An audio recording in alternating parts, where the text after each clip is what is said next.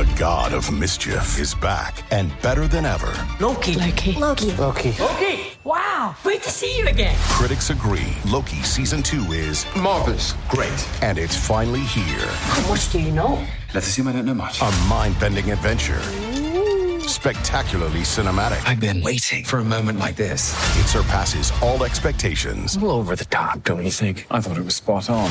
Loki season two now streaming only on Disney Plus.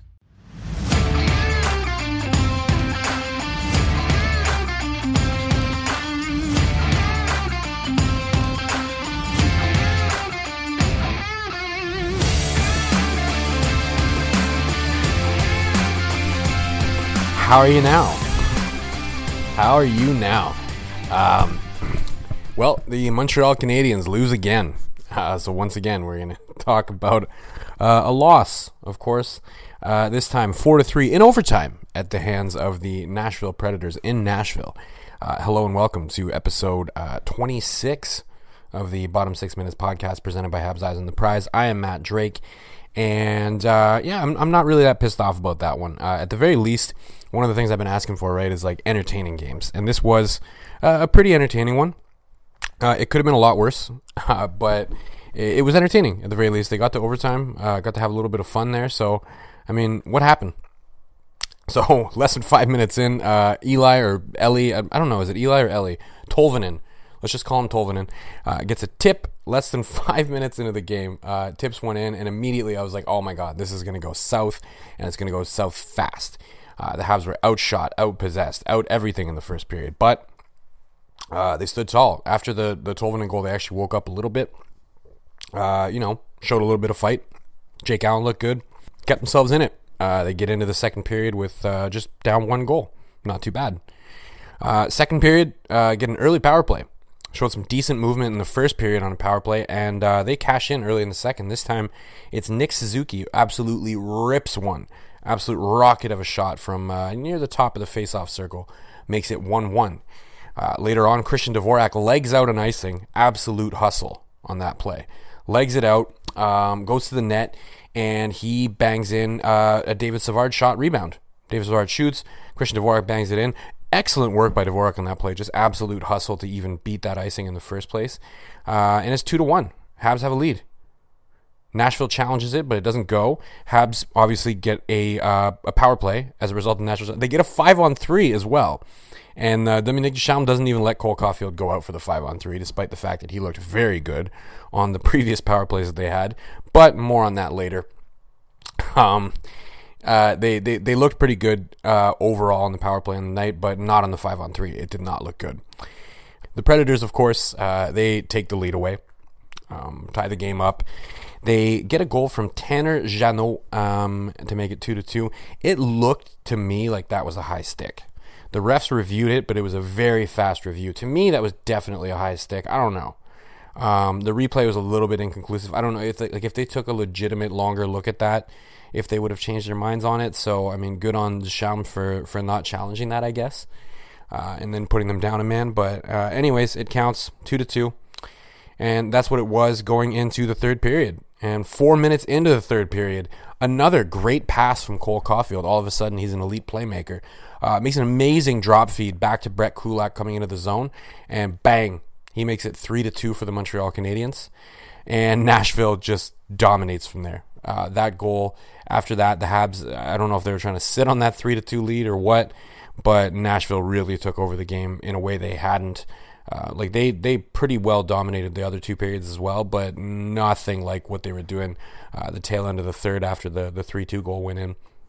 And of course, uh, it pays off. Eventually, they get a mad scramble in front, and Luke Kunin bangs it in, makes it three to three, sends us into overtime.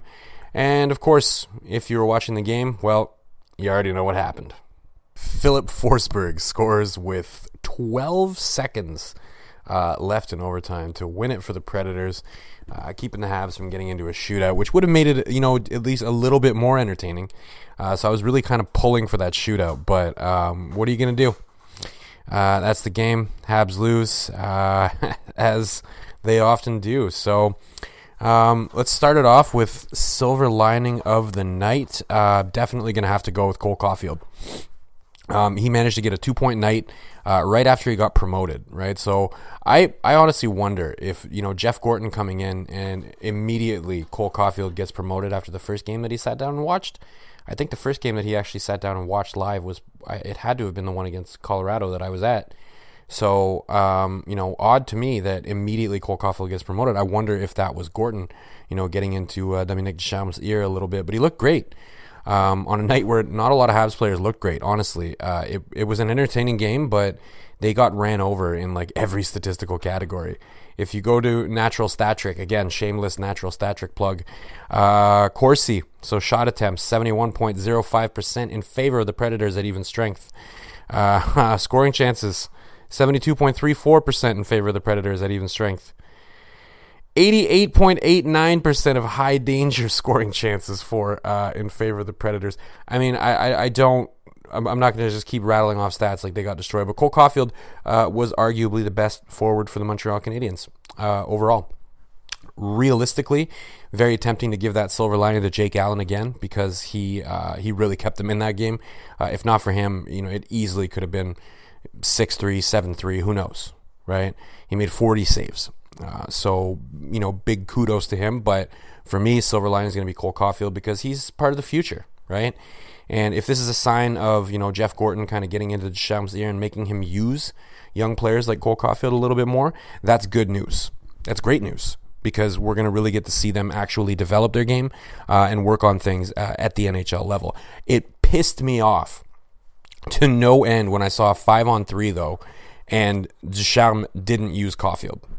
I mean, that alone for me, it should be a fireable offense at this point because eh, the owner came out and said they want to f- focus on development. Uh, drafting and development is what's going to make this team better moving forward uh, and make them stay better, right?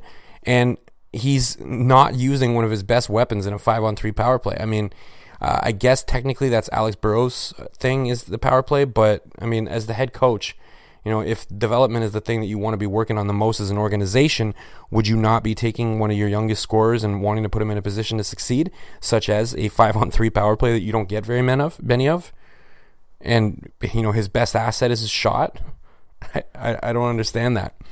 Um, that being said, they you know apparently are going to hold on to him until at least the end of the year. Um, I don't agree with that. Uh, I think anybody who listens to this podcast knows I don't agree with that whatsoever. But uh, at the end of the day, it, it seems like it's what they're going to do. So I'm probably going to lay off that a little bit, uh, at least until the next massive loss. Uh, but really, he should be fired. What are, what are we doing here, right? Um, that that that decision was ridiculous to me, and the the fact that, again, in my opinion, I think it took Jeff Gorton telling him to promote Cole Caufield and give him more minutes in order for him to actually do that. It's problematic for me to no end. But as always, um, I'm a little bit off track, uh, talking again about firing people. Uh, but of course, again, pretty entertaining game overall. If they could lose more games that way, like where it's a little bit like they're getting some goals and it's it's higher scoring, uh, maybe get to overtime a few times. I mean, it, at least the rest of the season would be a little bit more fun, right?